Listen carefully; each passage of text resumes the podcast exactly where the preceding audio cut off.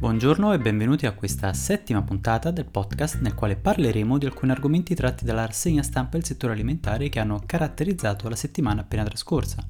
Dopo aver fatto il punto sugli eventi, vi fornirò alcuni spunti di approfondimento richiamando la legislazione alimentare. Sono Mauro Scorsone e questo è Food News and Law. Nella puntata tratteremo dei prodotti sfusi e della loro etichettatura.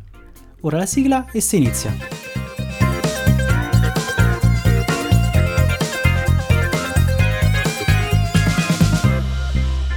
L'articolo da cui ho tratto ispirazione mi è interessato principalmente per quello che potrebbe rappresentare in termini di aiuto all'ambiente, ma ha anche acceso un warning, forse eccessivo, nella mia testa in riferimento ai possibili rischi che tale situazione potrebbe determinare ai soggetti allergici.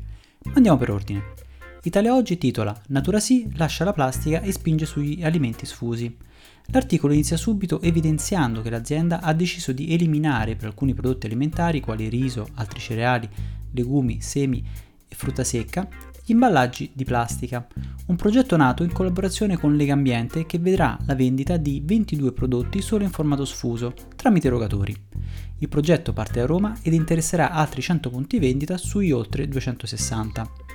L'idea è quella di limitare l'impiego di confezioni di plastica incentivando le vendite dei prodotti sfusi, così da avere non solo un guadagno dal punto di vista ambientale, meno utilizzo di plastica e meno rifiuti urbani, ma anche un guadagno economico per il consumatore, in quanto i prodotti sfusi erogati avranno un costo minore e saranno acquistati in base alle esigenze di consumo, quindi meno spreco alimentare perché si acquista il quantitativo di cui si ha bisogno. Tale progetto segue di pochi mesi l'adozione da parte del Consiglio d'Europa della direttiva sulla messa al bando dei prodotti in plastica monouso, per i quali già esistono alternative, bastoncini cotonati, posate, piatti, cannucce, mescolatori per bevande, aste per palloncini, tazze, contenitori per alimenti e bevande. Primo passo questo di una strategia sulla plastica adottata a gennaio del 2018 a Strasburgo, che vede non solo la protezione dell'ambiente dall'inquinamento, ma anche la promozione della crescita e innovazione nella ricerca di nuovi materiali più sostenibili e processi di riciclaggio più efficienti con l'obiettivo di impiegare entro il 2030 solo imballaggi in plastica riciclabili. Il prodotto sfuso potrebbe quindi rappresentare un'ottima soluzione, con però tutti i limiti della conservazione di alimenti, poiché se è pur vero che l'imballo può essere visto come un rifiuto, è anche vero che lo stato attuale protegge sicuramente l'alimento nelle fasi post vendita, a casa del consumatore, e con i materiali intelligenti allunga anche la vita del prodotto stesso.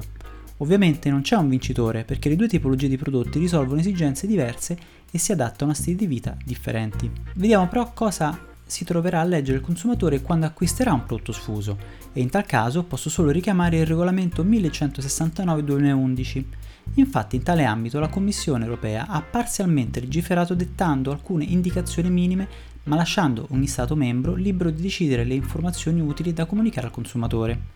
L'articolo 44 del regolamento prevede un obbligo solo per l'indicazione degli allergeni, mentre tutte le altre informazioni che siamo abituati a leggere sui prodotti preimballati non sono obbligatorie a meno che gli Stati membri adottino disposizioni nazionali che richiedono la fornitura parziale o totale di tali indicazioni o loro elementi.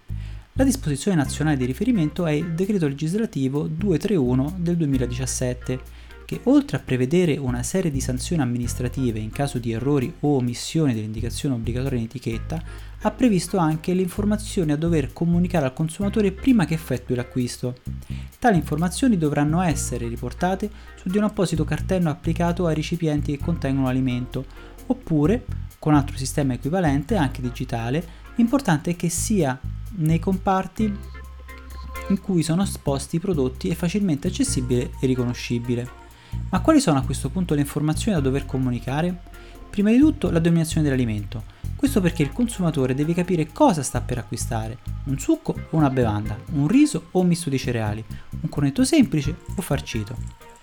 Altra informazione utile è l'elenco degli ingredienti con l'evidenziazione delle sostanze che provocano allergie o intolleranze, ovviamente definite dallo stesso regolamento comunitario.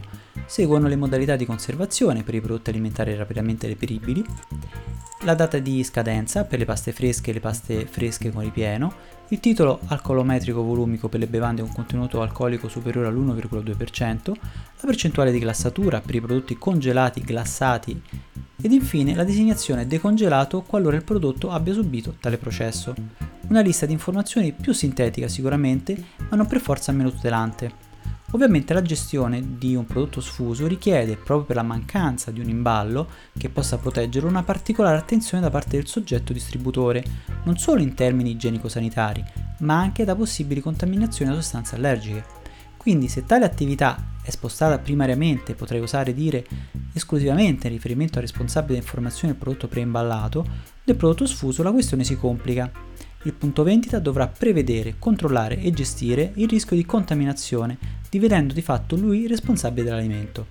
Tornando alla preoccupazione esposta all'inizio del podcast, sia la norma che le buone regole di gestione degli alimenti in qualche modo tutelano il consumatore allergico. Quindi dov'è che nasce la mia preoccupazione? Principalmente perché nel prodotto preimballato l'etichetta, adesso apposta, è utile come promemoria delle sostanze allergiche presenti nel prodotto, ma senza, come nel prodotto sfuso, dovrò attuare una procedura in casa tale da ricordarmi gli allergeni presenti nell'alimento e non offrirlo per errore ad un amico o un parente allergico. Con questa notizia ho concluso, ci risentiamo con un altro argomento nel prossimo podcast.